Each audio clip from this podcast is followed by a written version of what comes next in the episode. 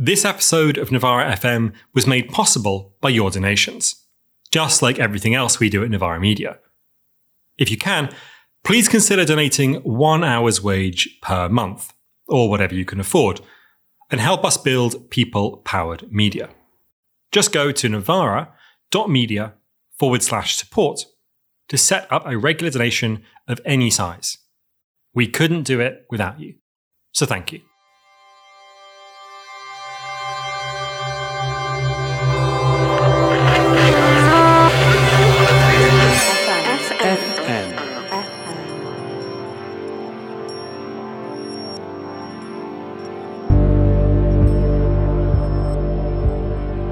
My name is Richard Hames, and you're listening to Novara FM. What changed when history ended? The promise of those halcyon days at the end of the Cold War was not just about the end of a geopolitical conflict. A new sense of possibility opened up for people around the world. In the UK, Blairism brought with it a sense of change and a washing away of the old stuffy social hierarchies. If you'd been born on the wrong side of the tracks, that no longer mattered, because we now lived in an era of social mobility. Or maybe that's not quite how it happened. As socialism turned into progressivism, something also was lost. Lynsey Hanley is one of Britain's most perceptive writers on the politics and culture of class. Her two books, Estates and Respectable, are enormously sensitive to the mental worlds of class, as much as they explore physical environments that give people their identities. In this episode, in our special series on class here on Novara FM, Lynsey Hanley and Juliette Jakes discuss the experience and recent history of class in all its rich complexity. What was it like to experience social mobility, and not simply ponder it as a phrase in a policy document? Along the way, they talk about autodidacticism, as well as the impressions that journalists sometimes try and do of ordinary people. What is social mobility?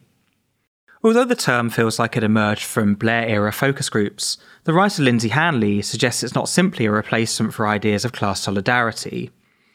But even if it intended to open up new experiences for people from working class and lower middle class backgrounds, and in certain cases did so, it also eroded the basis of cultural democracy.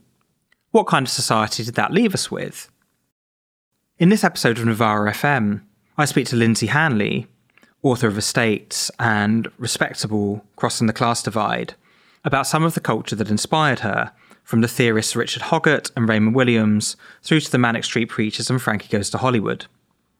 We also talk about the reorientation of the education system, away from creativity and towards information processing, as well as increasingly precarious conditions for artists, and what Mark Fisher called the wounds of class. Hi Lynsey, how are you doing? Hi Juliet, thanks for asking me to come and talk to you today. I think we'll just start off with Respectable. So maybe we could just sort of tell us when it was published and why you wrote it, and maybe something of the personal aspects of the book. I think are really interesting.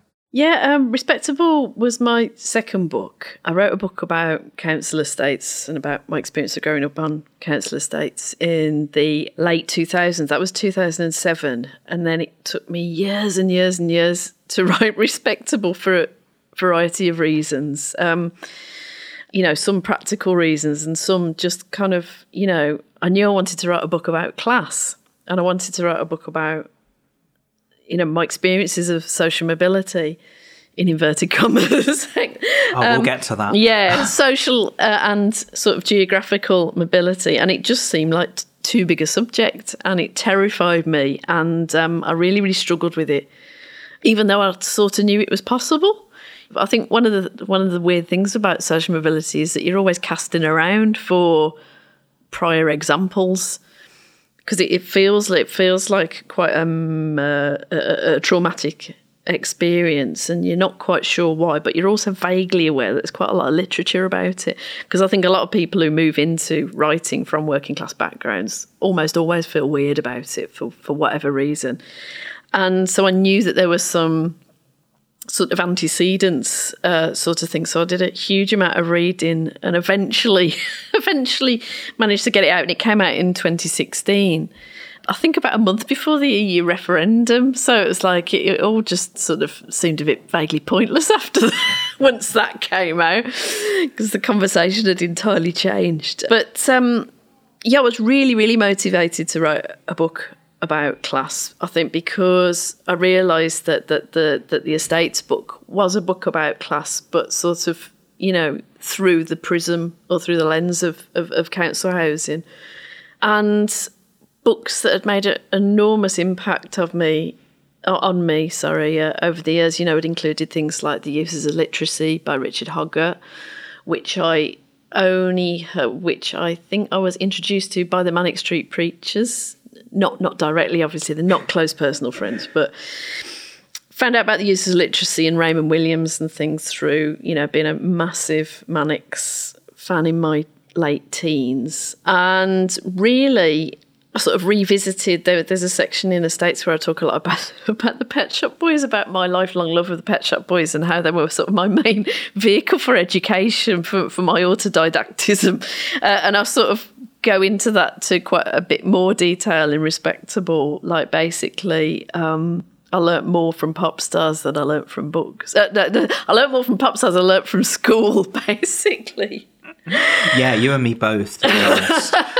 Yeah, I mean, the Manics had a huge effect on my sixth form reading, you know, Plath, Pinter, Miller, Mailer. That's just one song. So, yeah, let's dig a bit deeper into the book then. And we'll come back to sort of autodidacticism and pop music and certain types of literature a bit later, because I want to sort of thread some questions about cultural democracy and the gentrification of the arts through the show. Yeah. But I think I'd like to just sort of start and just wind back some of the other stuff you've just talked about there. So one of the things that really stood out to me is you talk about sort of personally experiencing this transition from an industrial society to a knowledge-based society. So I wondered if you could just maybe just explain a bit more of that for the listeners. Yeah. I was vaguely aware as I started writing the book in my early 30s that I'd experienced something that was generational, which was essentially a huge expansion of higher education. But it was a huge expansion of higher education that wasn't quite for the motives and the purposes you might hope for, sort of thing, you know. You know, I'd gone to primary and secondary school on the estate where I grew up, and that was, you know, that was its own experience, a very sort of self-contained and, you know, in many ways very distressing experience, you know, in the context of Thatcherism and lack of resources and the kinds of things that the kids my age were going through at home. Just the horror of it, really.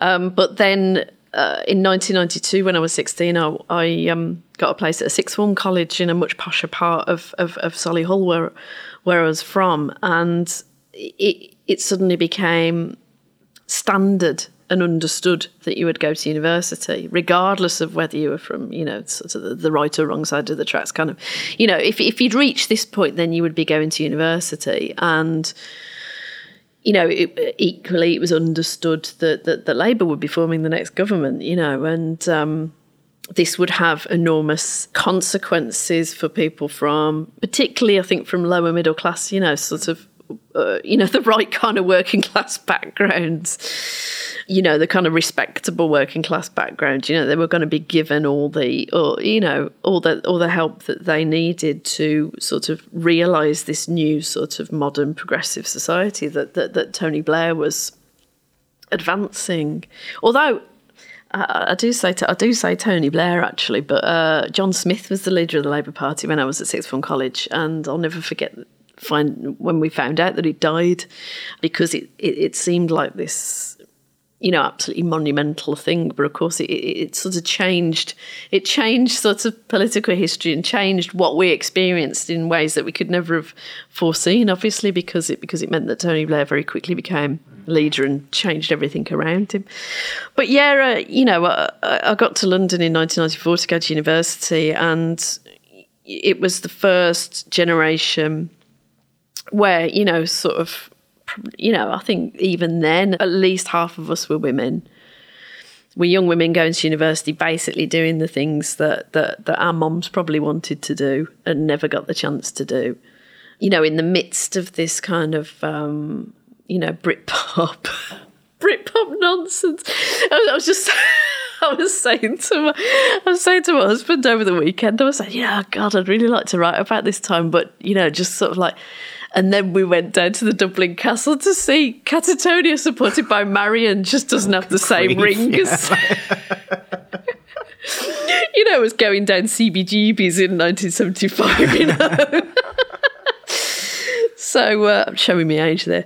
But, yeah, so getting to London at a time where London just seemed to be on the cusp of, another sort of very exciting and sort of democratising time. You had the Blur Oasis, battle of Blur and Oasis, southern middle class versus northern working class. Were you going to support Blur? Were you going to support Oasis in the chart wars? And all of this kind of stuff was fantastically exciting to me as an 18-year-old arriving in London and thinking, oh my God, yeah, I've surmounted the class divide. This is all fantastic. The rest of our lives is all going to be fantastic. And by the way, history just ended as well, so we don't have to worry about anything. It just all seemed easy but too easy, and then it all sort of started dawning on me that not nearly as much had changed as we were being led to believe had changed. Well, I think, that and you evoking this sort of Britpop era and the ascension of Tony Blair, who, of course, we're all big fans of here on Novara FM. Let's talk a little bit about this idea of social mobility and its currency in the 90s and in the Blair era. Mm. And I sort of bring this up partly because, for me, I talk a bit about my own class background shortly, although we've done it on some of the other shows. I always sort of bracketed social mobility in with this sort of Blairite lexicon, this, seemingly quite focus group language where... in a sort of age of mass media, but not 24-hour media and not social media, the Blair government developed a certain set of terms to, in some ways, I think, mask their true intentions. So, when Blair talked about modernising, often that meant privatising. When Blair talked about, being progressive, this was a sort of rhetorical slip away from socialism and replacing socialism with something that was much more kind of nebulous. Obviously, socialism is a term that's been up for like huge historical debate, but, progressive is deliberately, has a far smaller set of reference points for a concrete meaning. And I always put social mobility in with that. It was basically a sort of a substitution for class solidarity and class advancement. In Respectable, I'm interested in the way you talk about this, and you say, no, actually, it's more complicated than that.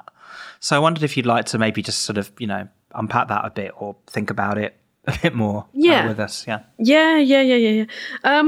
Well, I think the idea of being socially mobile was kind of elided in my mind, certainly around that time, sort of going through this sort of terrible kind of culture shock at sixth form college and then going to university. It was all bound up with... what it meant to be aspirational sort of thing. And to be aspirational in my mind, I think, had been more to do with, being free to, wander down Carnaby Street dressing like David Bowie, kind of the aspirational aspect was more about sort of coming from quite a grim place and being told that your life is going to be quite grim and then getting to a place of personal freedom and being able to dress however you want and, not be slagged off for the type of music you liked. It was all very... individualistic, I suppose, really. The structural nature of it I was aware of, but it didn't occur to me maybe as being the key element in what makes social mobility problematic. It was more a case of, what does it do to the person rather than, what does it do to the society? At the same time, I was really... aware of the fact of just the manifest unfairness of this situation, this idea that in order to sort of, have the life you want or to have the kind of life that middle-class young people are sort of raised to regard as normal, self-actualisation and remunerative, interesting work, high levels of autonomy, all those sorts of things, those ideas were completely out of reach to us when we were growing up and going to school in Chelmsley Wood, where I was from in the 80s. You know, I mean, we were literally told, you know, the government you have at the moment is going to, you know, is going to stamp on your heads and it's going to not allow you to have the kind of life that you might dream of, you know. But it was all very, very caught up. The personal and the personal and structural was all very, very caught up because, you know, not least because I was bullied quite badly at school, and one of the reasons why I was bullied is because I had ideas above my station, you know, and because I was interested in things that maybe the other kids weren't so into and stuff, and I had certain ways of expressing myself, and so of course I got a complete cob on about that and thought, wow, God, you know, I'm going to show them. While at the same time having a very, probably quite foggy at the time, sort of notion that this all was massively structural and, you know, kind of psychosocial more than, you know, sort of individualistic, really. Yeah, you used the phrase psychosocial there, and that's something I'm really interested in. You know, reading Respectable, something that came to mind was, I don't know if you ever saw Mark Fisher's Wounds of Class project that he did. I mean, it might have just been a social media thing, but basically just invited people to share short anecdotes about, you know, cross-class movement in this ostensibly, you know, socially mobile society and yeah, you know, the sort of psychosocial scars of that. And, you know, me coming from a sort of fairly middle-class background. I've been always kind of jokingly, but not jokingly, describe myself as upper, lower middle class. But, you know, there's been plenty of sort of occasions where I've realised that I've had quite a lot of class privilege, but also, you know, plenty of occasions where I've been, you know, particularly as a result of, you know, my writing, and much like you in Respectable, you know, being a writer has moved me into certain social circles that are, you know, way above the type of school I went to in particular, sort of fairly standard, like comprehensive school in Surrey. You know, you use the phrase the wall in the head in the book, which sort of stuck with me. And I wonder if you'd like to maybe just like expand on that a bit, and the importance of bringing the personal into accounts of class, and how anecdotes can go alongside data to provide sort of insightful and hopefully influential documents of collective experience. Well, I mean, what you hope with writing personally is that it actually gives the writing the emotional power to actually sort of move people and make people, you know, truly listen to what you're trying to tell them. You know, I do believe that it, you know, it can and sort of should be backed up by, you know, what history tells us, what the data tells us, you know, what previous documents tell us and so on. I think the two sort of can and should go together, you know. I mean, the wall in the head, I write about that in Estates as well, and it's a totally nicked phrase. It's a German phrase, der Mauer im Kopf, from the idea that when Germany was reunified in 1990, this idea that East Germans couldn't psychologically kind of get with the program, you know, and that we're still mentally inhabiting the East in spite of, you know, now, you know, having access to all the freedoms, you know, all the freedom and resources of the West, so on. So the demarin cop was that, you know, obviously the wall's come down, but it's still there somehow. And this completely resonated with me when I first read about it, because that's what it felt like Chelmsley Wood was like. You know, it was a huge 1960s estate, isolated from Birmingham, but full of Brummies, obviously. And it was a place that didn't have any actual walls, didn't have any actual borders. You didn't need a passport to get out of Chelmsley Wood, but you may as well have done. In terms of the difference in how it was perceived by people who lived outside its invisible boundaries, you know, how individuals were perceived in it. You know, I mean, when I was a teenager, I worked at Greg's, the baker's shop. You know, when I used to be waiting at the bus stop for the bus back to Chelmsley Wood, and people would say to me, oh, gosh, you're not going to that den of iniquity, are you? And it's like, well, yeah, that's where I actually come from.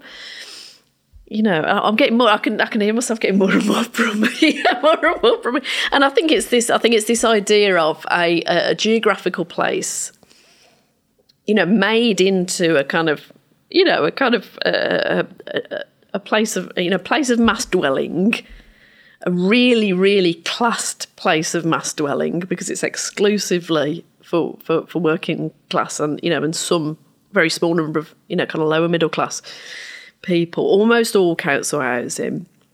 And that is completely sort of marked from the beginning by its association with some, you know, by its association with slum clearance, with overspill, this idea of overspill, you know, like it's a pan of milk boiled over, you know, something a bit icky. You know, so this idea of the wall in the head, I thought, my gosh, you know, wherever you go, you take yourself with you, and you take the walls with you. It's, I think in the book I say something like, you know, it's one of those things where you push the wall and you realise that it's not in fact there, but it's the perception of the wall being there that stops you even approaching it in the first place. And I'm just absolutely obsessed with that idea, really, that you know, you can mental, I suppose it's quite Foucauldian, you know, the idea that you can mentally build you know, classed and experiential walls for yourself without them literally being there. Yeah, absolutely. And yeah, you know, when you talk about the wall in the head, you know, often think about the cop in your head and, you know, various other ways in which, yeah, sort of ideology acts on us and you know, convinces us, you know, through sort of soft power rather than hard coercion to, as you put it, not get ideas above your station. Mm-hmm. I think that's an interesting place to move on to talking a bit more about sort of education, cultural democracy, and the cultural outcome of that. You know, this is something long been interested in, and you've already talked about Richard Hoggart and Raymond Williams, and we can think about thinkers like Stuart Hall and others who were, you know, very interested in the project of democratizing culture and education and, you know, introducing working class and I think lower middle class people as well to the idea that culture is ordinary, literature, film, music, all of these things could be for you as, you know, a consumer and a creator. Mm-hmm. You and I think you're 6 years older than me, but, you know, we have both grown up with access to, you know, lots of really interesting literature, film, pop music that came out of this country in the post-war period, I'd say, you know, from the sort of 60s to the 90s in particular, which often provided sort of interesting, politically and sort of formally interesting accounts of working class and lower middle class life, and, you know, interesting expressions of that through music in particular. So maybe it would be nice to talk a bit more about, you know, any sort of literary works or you know, pop artists that, you know, particularly sort of interested, inspired you, and maybe, you know, made you feel that you could smash through this wall in your head, as you put it. Well, I think one of the really unfortunate things about getting older, I suppose, is that you know, nostalgia kind of takes you over without you even realising it. And the older I get, the more emotional I get. Actually, I get about the recognition of the sort of the privileges of having grown up in a specific time. And I constantly go back to the same things. I constantly go back to things like Top of the Pops. I was too young to see David Bowie do Starman on Top of the Pops, but I wasn't too young to see Susie and the Banshees and The Cure and the Pet Shop Boys sing songs about the fall of communism and the, you know, and so on in them. Sorry, I'm mentally going off into a complete reverie now. But I mean, I am completely and utterly a kid of Top of the Pops, and also of Smash Hits magazine, because Smash Hits would have articles in there where they would interview all the day's pop stars about whether we should have cruise missiles stationed in the UK, for instance.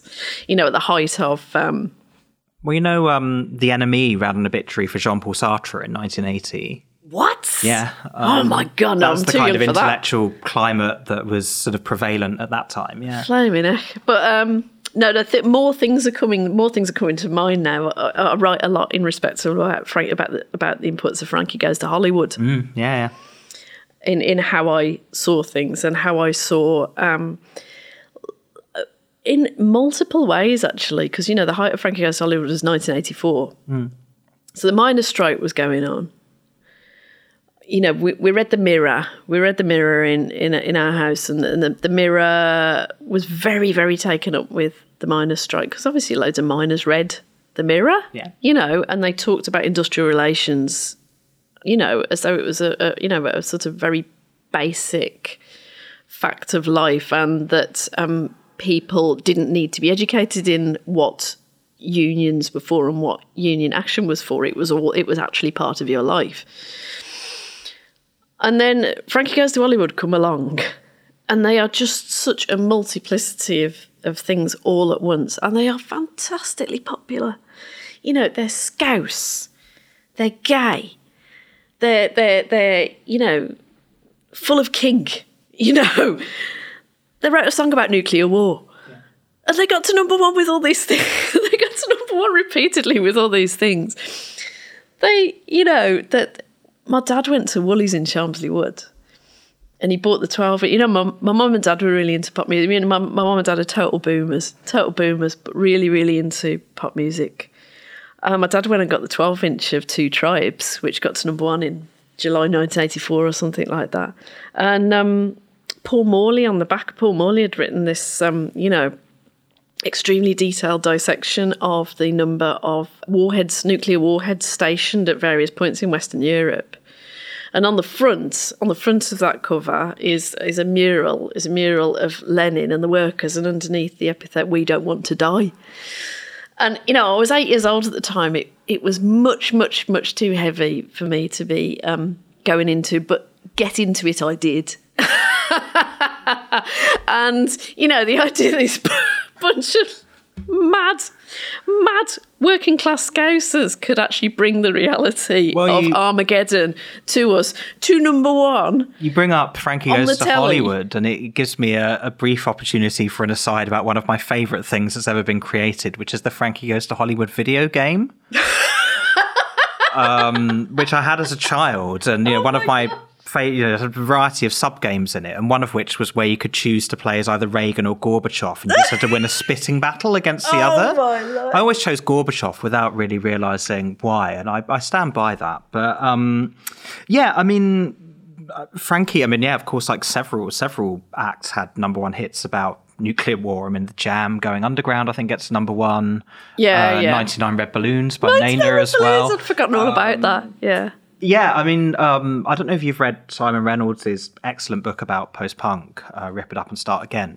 I haven't, but I should. The concluding chapter is on Frankie Goes to Hollywood, and he basically places them at the end of this extraordinary flowering that comes out of punk, where, yeah, you know, this whole generation of people who've had access to higher education, but also have been raised in this sort of, you know, cultural democratic tradition of autodidacticism. So he talks a lot about Marky Smith and The Fall.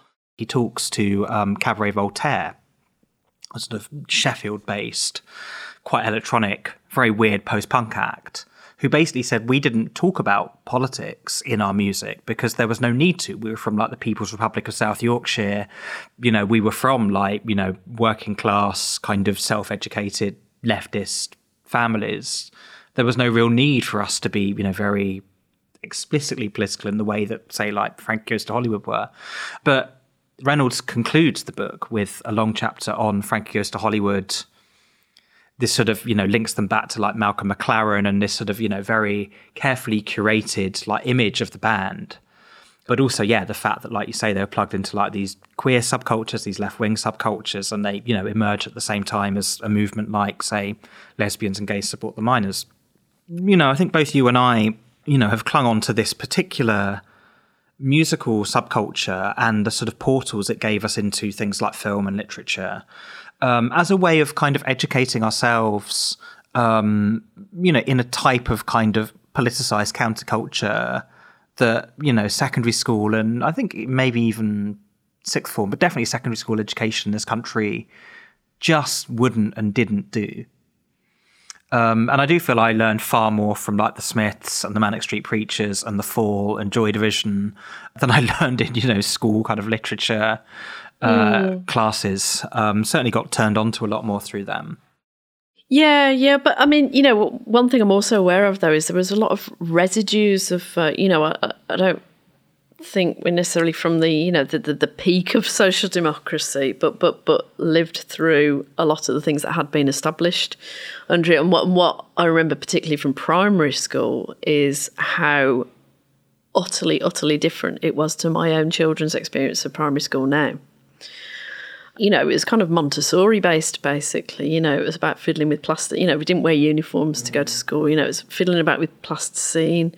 My year two infant teacher used to go on holiday to Yugoslavia and Russia in the early 80s, which I think tells us something about what her affiliations were. You know, and we were regularly taken out of lessons to do things like, learn a musical from scratch. You know, so it was about performance. It was about performance. It was about... sort of, you know, this sounds really, really cheesy and probably I'm romanticising it, but you know, about mind expansion really, and about sensory experience. So much of it was about sensory experience and about the joy of sensory experience. Whereas from my, seeing the current experiences of primary school through my children's eyes, it's about information absorption. And, you know, that does mark, you know, quite fundamentally that transition that you were talking about, you know, from really a making society to a knowledge consumption society, you know, and their experience of school is entirely about information absorption, you know, and it's not about sensory experience, it's about sensory overload. But also I think a society in which, you know, as the knowledge becomes more important and more integral, it's also ring-fenced a lot more, and you can... I often think about, you know, what was being shown on, say, like BBC television up until the early 90s. And, when I was on Twitter, would frequently post kind of lists of what BBC Two had shown in a given month. And it was pointed out to me that, you know, a lot of the open university programming, as well as a lot of the sort of, you know, more intelligent, say, like European documentaries that would be shown, or the programming about new, you know, music or film or drama or ballet or opera or literature, whatever, a lot of that disappears from free-to-view television around the same time as tuition fees are introduced and student loans replace grants. And there's, you know, economic ring-fencing of knowledge. And I think it might be interesting to just talk here a little bit about a specific exhibition in London recently that's caught both of our attention. I wrote about it for Freeze and you came down from Liverpool to see it, which was an exhibition at the Raven Row Gallery called People Make Television. And what this was just a screening of the archive of the BBC series Open Door, which ran from about 1973 to the early 90s, I think, but they showed the first 10 years, in which basically the BBC opened, as the title suggests, a door to members of the public, and they could write in and pitch television programmes, and the BBC would give them a couple of crew members and cameras and like a limited budget and say, look, you can make whatever you want. And some of them made really interesting sort of feature or sort of fiction programs. A lot of them made like campaign films. A lot of them just documented their local area. And, you know, the shows would be anything from like Stuart Hall and Maggie Stead doing a very thorough analysis of racism and racist tropes in television programming, which, you know, seriously upset some people at the BBC, through to like the trans sex liberation groups, like 5 transsexual women just having a quiet and intelligent conversation about, you know, what their lives are actually like without someone just screaming at them, like, you know, why are you like this? Justify yourselves. You know, programs about, you know, farming and the challenges of farming, through to, you know, programs about science fiction or, you know, incredible range of things. This had plenty of flaws, but, you know, I went a couple of times. The programming's very interesting. And notably, the queues to get into this exhibition were absolutely around the block. Huge queues to see this, because I think there was a real interest from people in the idea of a culture that, you know, not only treats people like they're intelligent and able to understand kind of complex ideas and formally innovative stuff, because a lot of this stuff was formally very strange, but actually was democratic and open to the public to actually make things. And I wonder maybe what your impressions of that exhibition were like. Yeah. I mean, I found that exhibition fascinating. I think for the variety that it displayed, but also I think how incredibly esoteric quite a lot of it was. So basically the BBC was giving over some of its precious broadcasting time to all comers, and that literally meant they could talk about, if they could put a programme together, they could talk about anything. And one of the ones that I got quite drawn into because it was filmed in Liverpool was the Josephine Butler Society, which was a society set up during the late Victorian or early Edwardian period to safeguard sex workers at the docks in Liverpool. Judging by the programme that I watched at Raven Row, it did really become a kind of abstinence type society rather than make sure sex workers are healthy kind of society. But I found it absolutely extraordinary that they could have this lengthy exposition of quite an obscure public figure, about the nature of the issues that they were talking about. They were completely ordinary, untrained people. To put it crudely, that they didn't need Stacey Dooley presenting it. One of the things that winds me up horrifically now is this idea that the BBC has co-opted the idea of ordinary people. So you can't have literally ordinary people presenting programmes, or you can't have trained journalists presenting programmes. You have to have somebody who has been picked because they. I'm not saying they're not. I'm not saying Stacey Dooley isn't or wasn't an ordinary person to start with, but gives a fantastic impression of being an ordinary person. So like reifying the idea of an ordinary person, and this programme about a really pertinent and urgent issue will literally not get shown unless it has this person doing a really good impression of an ordinary person presenting it. And what Open Door did was show a genuine cross-section of society. It might have been self-selecting. It might have been partly self-selecting, in that, you had to have been, motivated, and you had to have had a sense of your own articulacy, a sense of your own power, maybe to even get as far as applying to Open Door in the first place, never mind get selected, to have that time. But the idea that it was there as a vehicle for anybody to talk about what they were interested in, and also to what is this medium for? What is this medium for if it's not for widening the avenues of communication, widening the avenues of understanding? Yeah, and it's very notable that the exhibition at Raven Row picks that period, 1973 to 83, because, you were looking at a time when, by most indexes, the UK is the least unequal it's been in the late 70s. And then there is, very much a project to politically, economically and culturally roll that back and, reintroduce huge levels of inequality. And so we've talked about this sort of education and cultural democracy and the flowering of that. And I think we could now to come on to, some of the ways in which that's been rolled back, and the conditions that exist now for people who want to make kind of art or culture or, be part of the public sphere, if they're not from wealthy backgrounds. So again, I think this is, sort of working class and lower middle class people.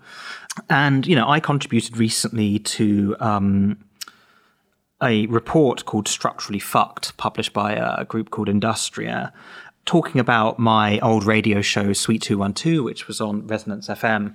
It's interesting because I always, privately describe Suite 212 as like Novara for the arts.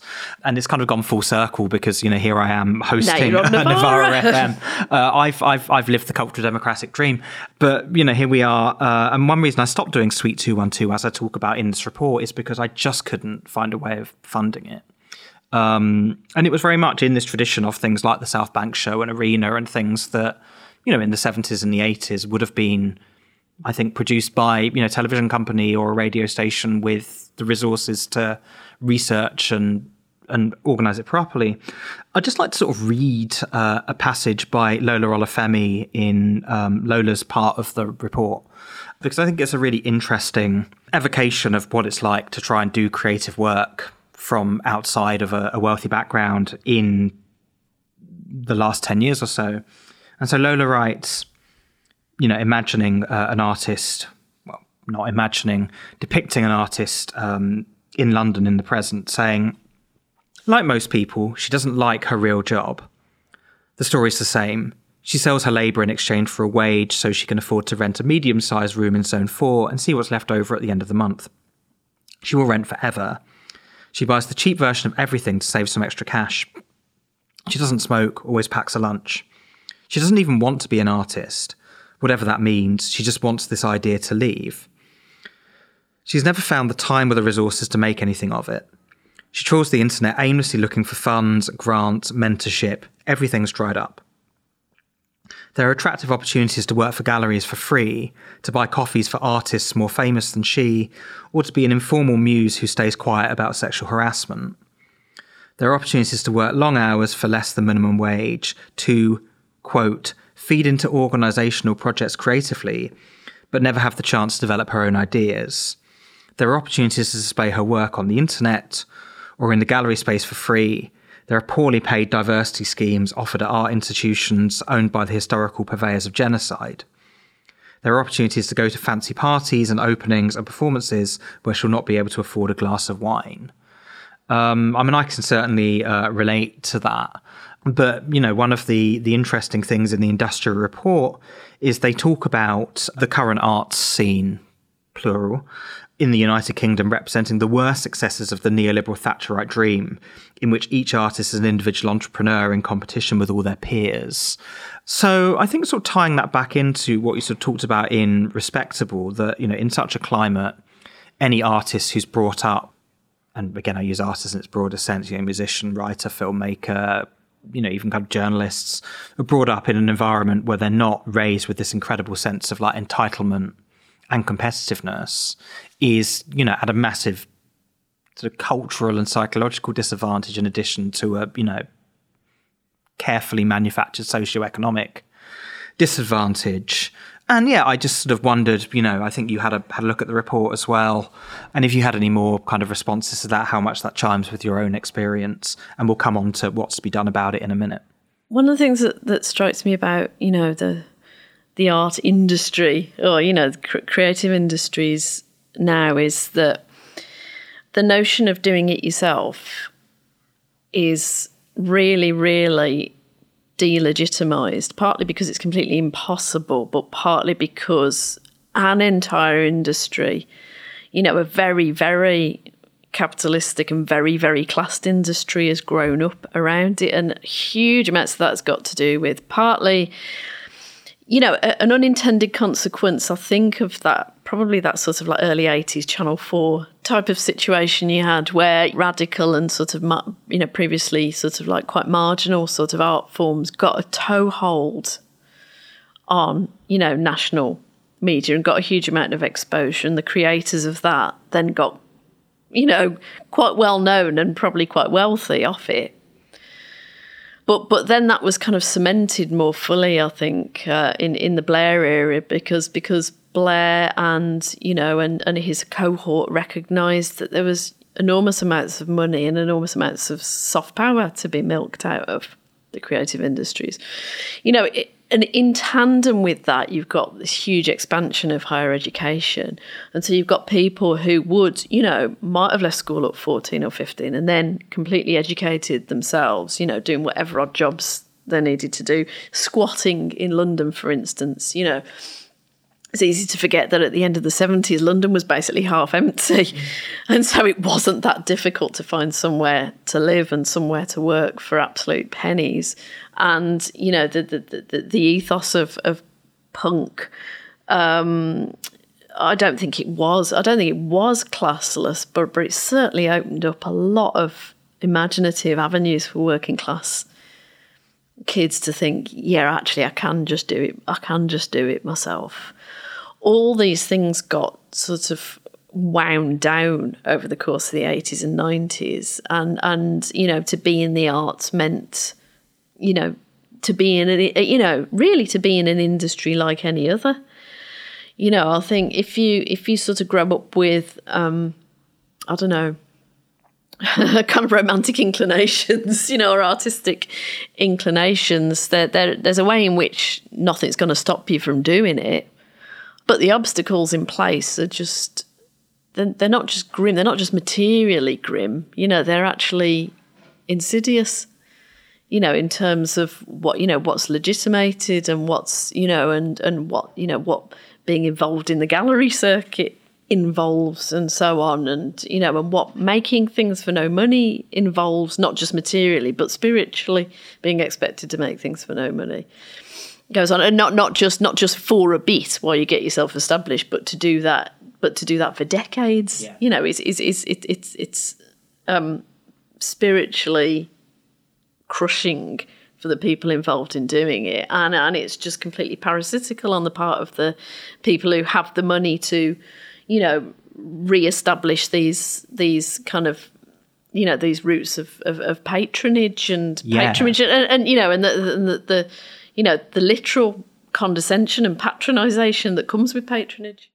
Yeah, and, you know, the withdrawal of public funding for institutions and the replacement with philanthropy, and, you know, particularly philanthropy from big corporations, and, you know, the type of art that this produces and the type of art that this allows to be shown.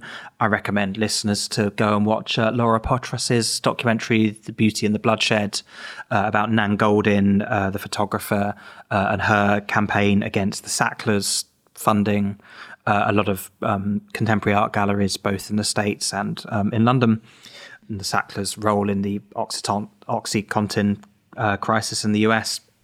And yeah, I mean, what you say also brought to mind a book I read recently by a writer called Kuba Schrader called The ABC of the Projectariat, where he describes the Projectariat as this atomized group of people doing projects to make a living. And it's, you know, they're usually, but not always, self-employed, working as artists, curators, critics, academics, writers, technicians, assistants, and incredibly easily exploited because they're constantly chasing these intermittent opportunities, which are like jobs, projects, commissions, and assignments. And yeah, you know, often do hours of unpaid work, filling in funding applications and doing other admin in, again, this atmosphere designed to foster competition. So, you know, I think at the moment, you know, the type of cultural democracy that maybe we grew up with, or sort of grew up with the products of, if not, you know, the continued reality of, and that, you know, you and I have both written about in different places, is not in a healthy state. So that brings us on to the timeless question of what is to be done. It's an audio medium, but Lynsey just made a face, which I'm not sure I can describe to you all. But it's kind of sicky emoji face. Yeah, pretty much. I mean, you know, should we be taking the Labour manifestos of 2017 and 2019 as a starting point? Like, Labour in 2017 promised to maintain free access to national museums and galleries and establish a cultural capital fund to be administered by the Arts Council, to improve infrastructure and invest in creative clusters across the UK, as well as, you know, something that really drew me was the Arts Pupil Premium, drawn from an annual budget of £160 million. To ensure that, like, British students could take part in drama and dance, learn a musical instrument, access galleries, museums and theatres, and maybe have the more sort of holistic education that you were talking about earlier.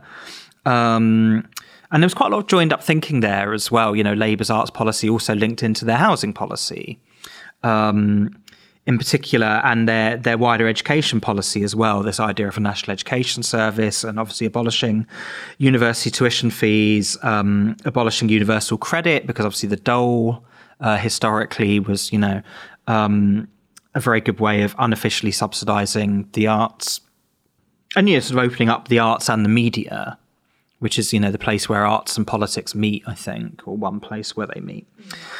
I mean, it's hard to say what Starmer's Labour will retain.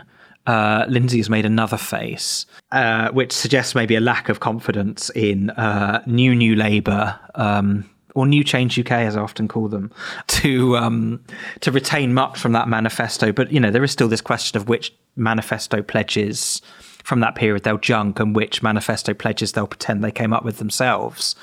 And, you know, they've already obviously dropped the promise of scrapping tuition fees, which makes me not particularly confident about the rest of it, because it's a fairly crucial plank of that cultural policy, I think. But how do you feel about that as a starting point? Well, I think what the manifestos in 2017 and 2019 did was take the first steps to the things that we all know actually need to be done, which is a complete reconfiguration of the priorities of our society. And, you know, yes, it was backed up by, you know, we will have these, you know, we will have certain funds, you know, to enable arts education and so on and so forth. But the fact is that all of the things necessary for individual and social flourishing are all interconnected between not just taking care of the basics, the material basics, but actually making that the philosophical plank of your, you know, of your programme, of your manifesto. I mean, the thing is, it's almost kind of like immaterial whether Starmer's Labour is going to retain any of those policies in their manifestos, because what we know is that the philosophical underpinning has already been completely jettisoned, and without that philosophical underpinning that was, you know, that was available to us in its, you know, in really quite a sort of early form, really. In 2017 and 2019, without that underpinning, you know, you could give more money to the Arts Council, you could set up arts hubs and whatnots, but, you know, if you're still fundamentally okay with society's current orientation towards inequality, towards toil, two ends that you'll never actually see yourself, you know, towards money making and the reification of money making among a few people, you know, all those things. If you're not going to completely reorientate society, then no amount of sort of specific policy declarations are actually going to make a difference. Yeah, I mean, I think that's absolutely true. And, you know, I've made a note here about how, you know, we need institutions, commissioners, politicians and commentators to make the case for public funding of arts and culture. But, you know, given the, again, not to relitigate this here, but, you know, the screaming horror at the prospect of a Corbyn government that we got from, you know, most politicians and commentators during that period, and, you know, particularly people who before 2015 would probably say, like, why is our culture so anodyne and so boring? Like, what happened to artists who, you know, kind of take risks and aren't afraid to be weird, et cetera, et cetera. And then, you know, when they were confronted with a sort of policy program that would hopefully, you know, make much more space for that, they just ran away screaming. So I'm not particularly confident about that. And instead, maybe it's sort of worth thinking about, you know, as democratic socialism or even social democracy is off the table for now, maybe it's worth being a little bit more sort of speculative or utopian and saying, look, you know, which institutions need to be abolished, and, you know, what might a classless society look like, and how might culture and cultural democracy feed into that? Oh my gosh. What would a classless society? I mean, it's a question you do raise in the book, Lynsey, so you've brought this on yourself. Yeah, I brought it on myself. Yeah. I think my version of a classless society looks a lot like Charlotte Church's Forest School in the middle of Wales. Right. I don't know if you know about Charlotte. Tell us more about that, yeah. Charlotte Church is an absolutely heroic person. She uses the money that she's able to make from, you know, going on The Masked Singer on ITV, for instance, and other things like that, to fund basically a utopian democratic educational community in a forest in mid Wales. Can't remember where, I think it's in Powys somewhere. She basically runs a sort of, it's a physical school, but it's mostly outside, you know, and it's on sort of, it's on completely democratic, you know, kind of, I suppose, sort of Summerhill type of principles where the children and the adults, confer equally between themselves about, what they should prioritise that day, what they should prioritise in their learning, what they actually want to find out about, whether it gets written down or not. For instance, all these things, and the overall aim is to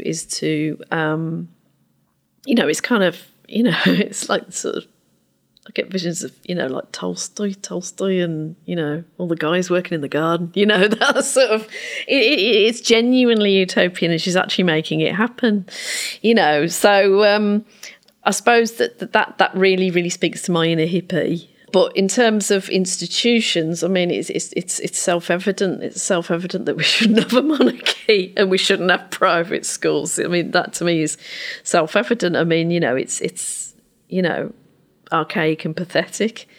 When it comes down to it, I think the only sort of tools we have as humans living in a society that relies on mass production of food, mass production of goods and so on, to actually make the very, very best use of those things so they actually work for us, and so we do actually all get to have comfortable lives that are full of enjoyment, I think really is to fundamentally democratise, the education process and make education about creation, about creativity and about following your nose.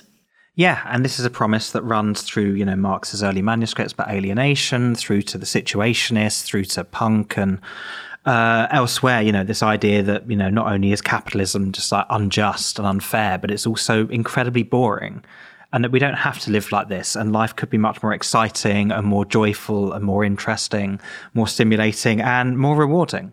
Maybe that's a good place to leave it. Yeah! All right, Lynsey, thank you very much for chatting to me today. Thank you. Thank you for asking me. Pleasure, as always. I've been your host, Juliette Jakes. Thanks for listening to Novara FM.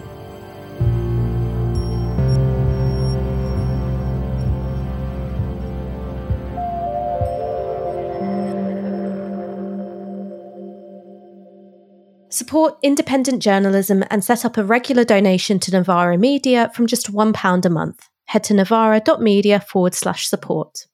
Or face the consequences.